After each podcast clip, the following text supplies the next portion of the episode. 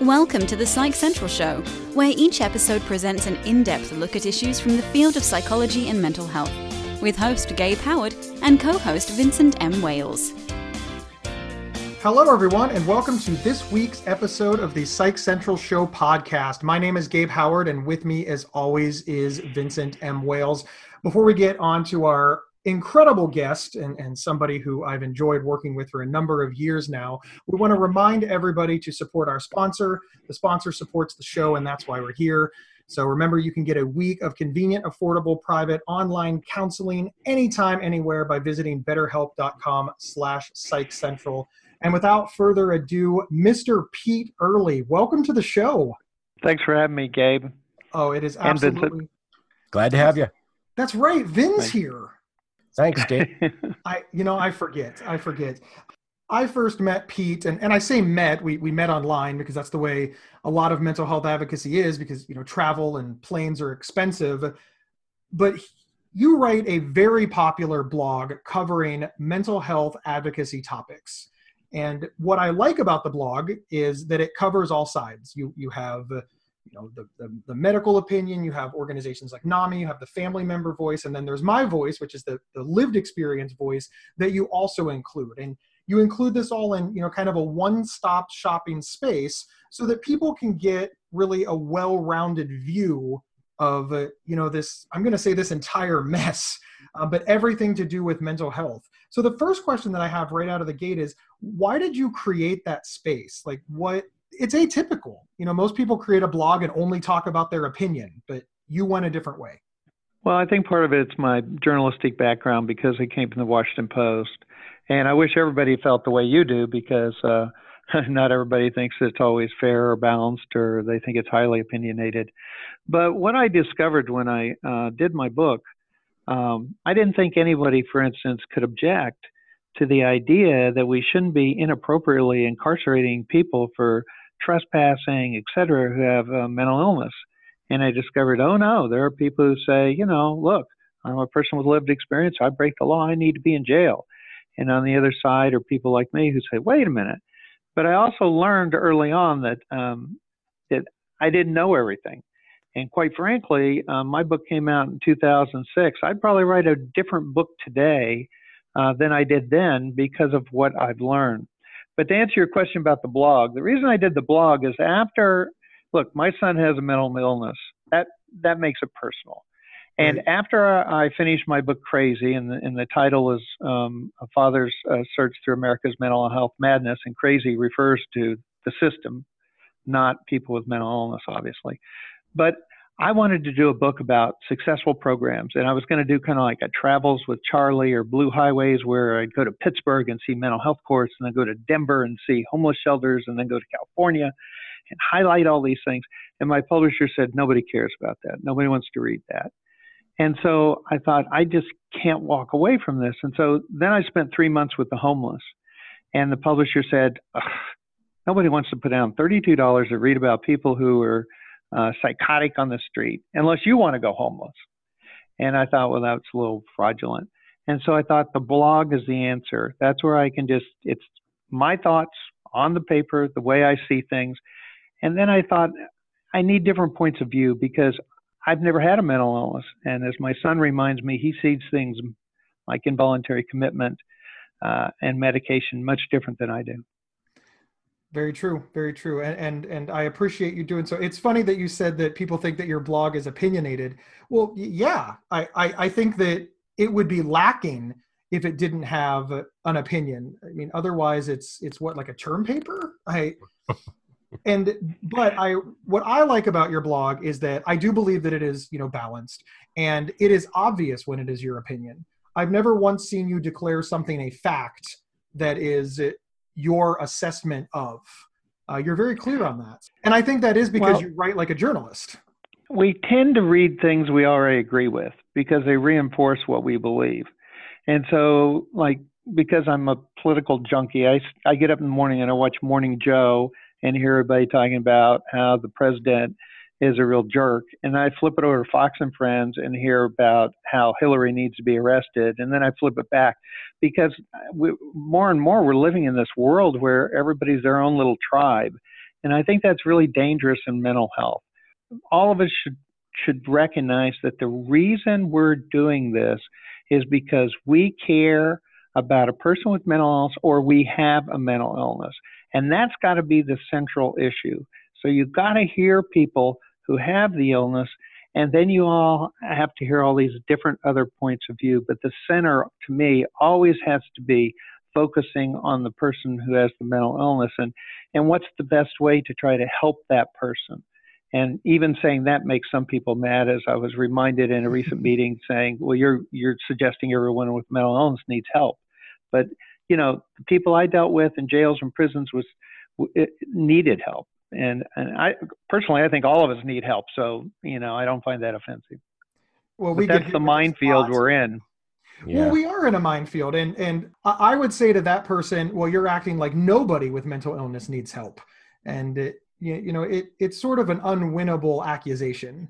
Uh, I want to help people with mental health, mental illness. We all don't need help. Okay, well, I want to put out house fires. Well, not everybody's house is on fire. That, that's great. Sit down. I'm talking about the houses that are on fire.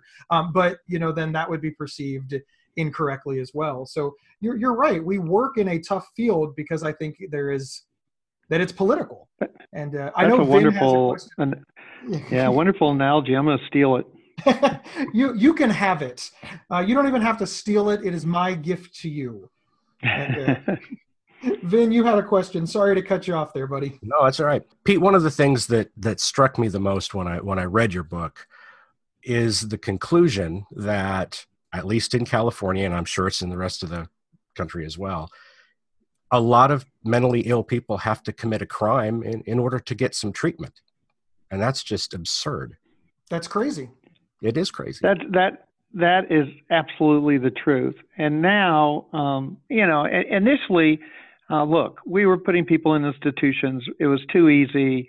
You know, there's always these famous cases. I don't know how much of them are really real or, or you know, just legends. But the guy in Texas whose wife didn't want to have sex with him, and so, you know, he had her committed. Or, you know, and I did see a case in St. Louis where the husband just had his wife lobotomized because uh, she argued with him. So, I mean, it was ridiculous.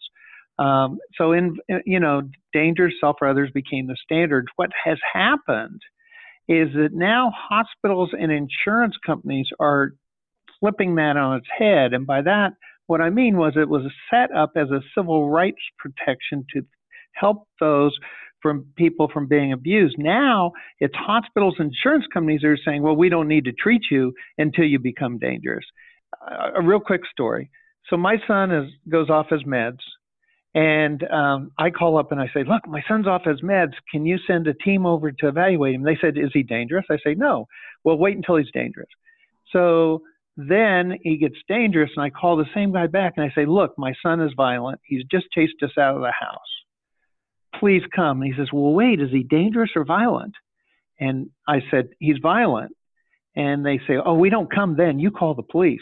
Well, the police came and shot him twice with a taser. So that's the situation you get into trying to set the level being that's one of the problems with the dangerous level. And that now has creeped over uh, to hospitals and insurance companies saying, well, you know, you can go into an insurance uh, a hospital and say, look, I really feel suicidal. I'd like to check myself in. Well, do you have insurance? And um, how dangerous are you? How suicidal are you? And that's ridiculous.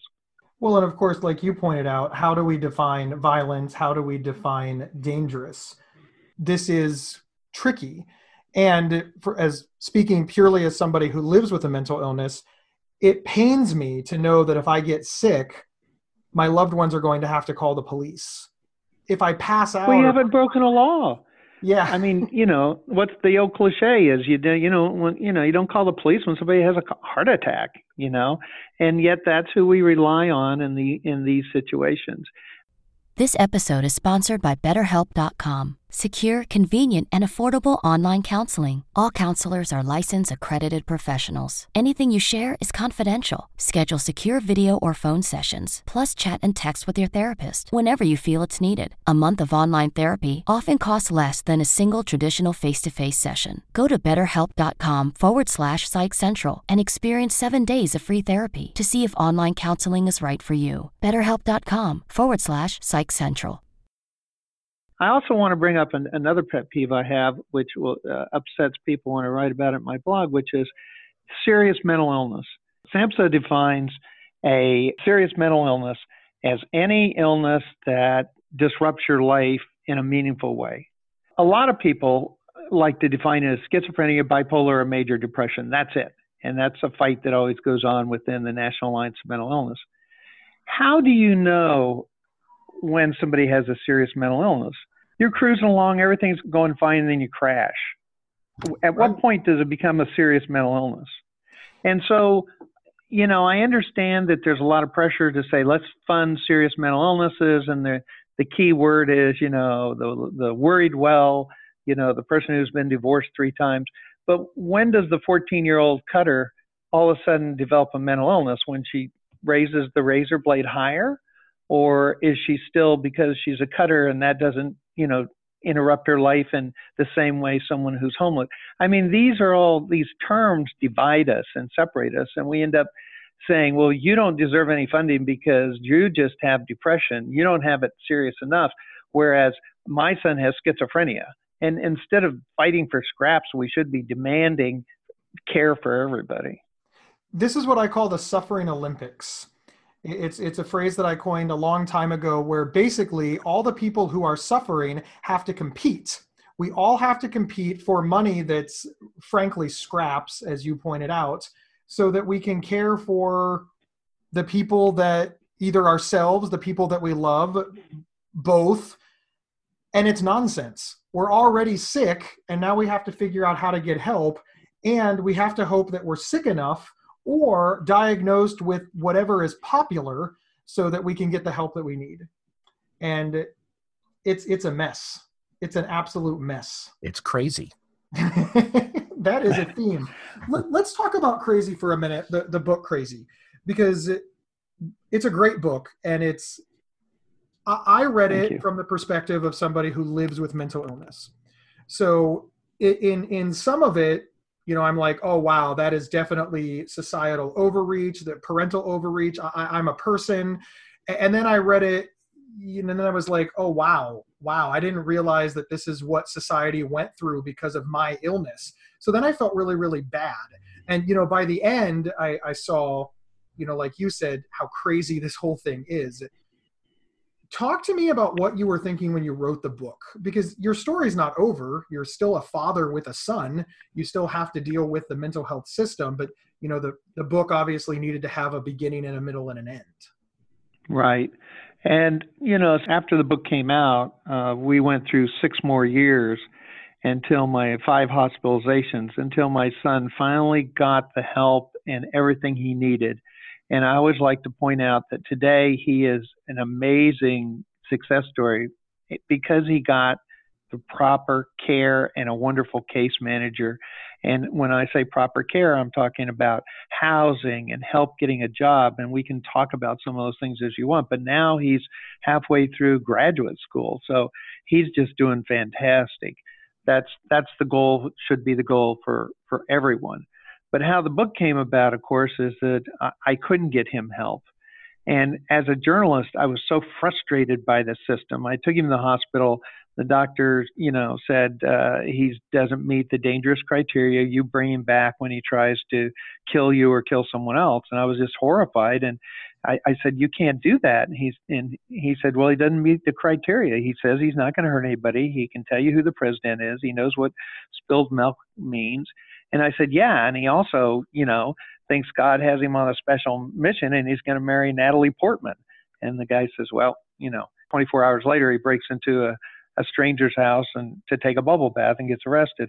What I thought when I was writing the book is, you know, as a journalist, I wanted to figure out what was going on. And, and I ended up going down to Miami Dade jail. And it was the toughest assignment I've ever done in my life because – I really had to compartmentalize it because I'd go in and be with these correctional officers who were, uh, none of them had any training.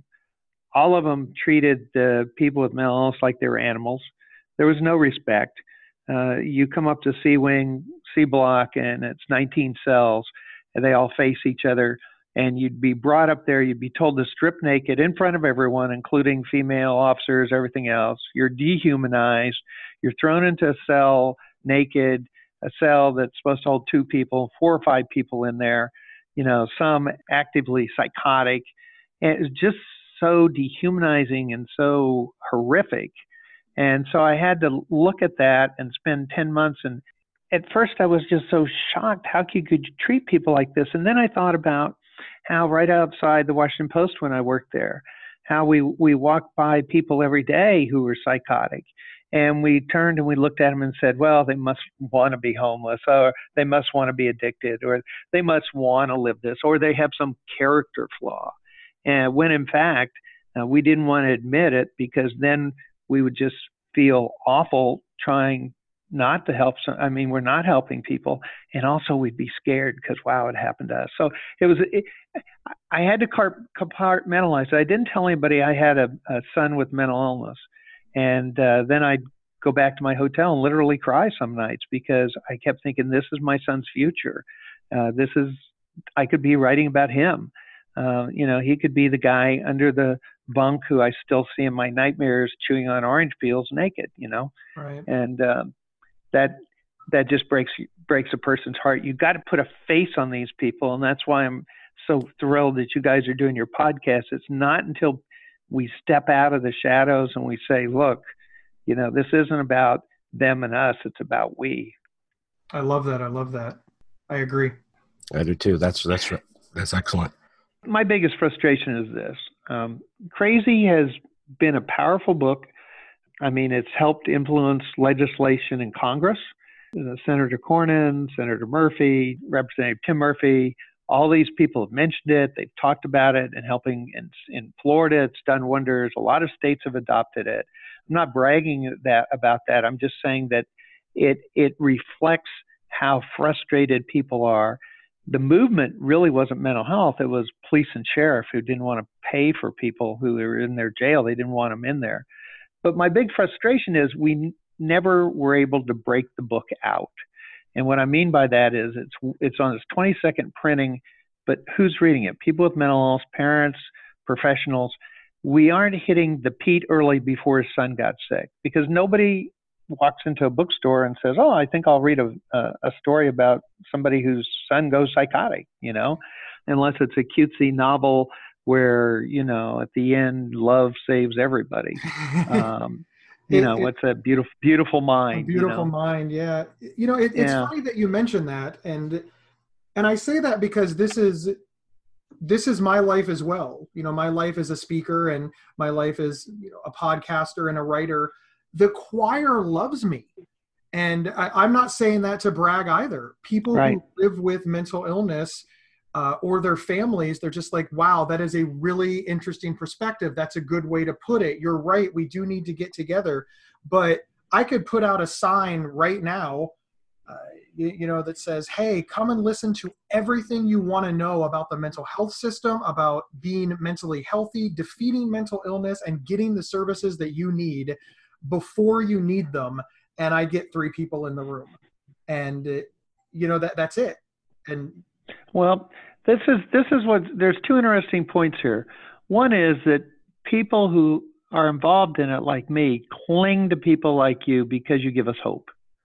Everyone who is successful in their recovery, they they don't realize the impact they have. When my son was going through his worst, I would look at people who are doing well and say, "That's I can do. He can do that. He can do that." And you're yeah. desperate for hope when you're at the at the very bottom. I've also discovered the importance of partnership. Now, what do I mean by that? I mean, you are a fantastic speaker. You tell your story, people are moved, okay? But half that audience is sitting there thinking, well, I'm not going to get a mental illness. That's not going to happen right. to me. When a parent does it, especially somebody who may look like them or who's been, you know, successful or whatever, and they say, this has happened to my child, it scares them because then they go, oh my gosh, when I give a speech, you'll be amazed at how many 20 to 25, 26 year old people are just having children come running up afterwards and say, Hey, you know, little Johnny does this or little Johnny. And I say, Look, I'm not a professional, but it scares them because they realize you know you got a human face on it so i think it's and i i use that kind of as an analogy about how important it is for people who are living with mental health and those who love them to cooperate and not be enemies and of course that gets dicey because you know you, my son was not happy i mean i've had him involuntarily committed and you know he got tasered by the police and those are he's They're told scary. me to They're Yeah. incredibly scary. no it's awful yeah. But you're right. That is how a lot of people like me end up getting care. Uh, you know, I was fortunate and I, I somebody found me and tricked me into going to the hospital and I was lucky because I had health insurance and resources and there was a bed available. I'm in a major city. So, you know, considering the stories that we have all heard and that you just told, mine was easy but it was still terrifying. I, I woke up the next morning locked in a psych ward. A psych ward. Uh, you know how you talk about Pete Earley before all of this happened? There was a Gabe Howard before I was diagnosed. Mentally ill people were other people, they were others. I was fine. And so, you know, it's fascinating all of the stigma I put out into the world that ended up, you know, coming right back to bite me and that is why i educate because i'm hoping that the next person finds out before you know they wake up in a psychiatric ward um, and my story could have been much much worse i, I could have been and and I and that's the realization is you know you were lucky my son's been very lucky because for every gabe and every Kevin Earley there are natasha mckenna who ends up getting tasered to death in the fairfax county jail uh, you know there's J- J- J. Shamil Mitchell and Hampton Roads who his paperwork gets lost. He literally star he's starved to death by jailers uh, until he has a heart attack because he won't obey their orders, and so they don't feed him. I mean, that's the kind of world we live in where there's you know 400,000 people homeless on the streets, and what are we doing about it? And uh, you know that's that's the other alternative, and it's a just a small twist of the knob from uh, where you are to where those folks are, and it shouldn't be that way. It's an illness, for God's sakes. Pete, thanks for being on the show. You just have way more information, so we are excited to invite you back next week for part two. And everybody else, we'll see everyone, including Pete Earley, next week. Thank you for listening to the Psych Central Show. Please rate, review, and subscribe on iTunes or wherever you found this podcast. We encourage you to share our show on social media and with friends and family. Previous episodes can be found at psychcentral.com/show. PsychCentral.com is the internet's oldest and largest independent mental health website. Psych Central is overseen by Dr. John Grohol, a mental health expert and one of the pioneering leaders in online mental health. Our host, Gabe Howard, is an award winning writer and speaker who travels nationally. You can find more information on Gabe at gabehoward.com. Our co host, Vincent M. Wales, is a trained suicide prevention crisis counselor and author of several award winning speculative fiction novels. You can learn more about Vincent at vincentmwales.com. If you have feedback about the show, please email talkback at psychcentral.com.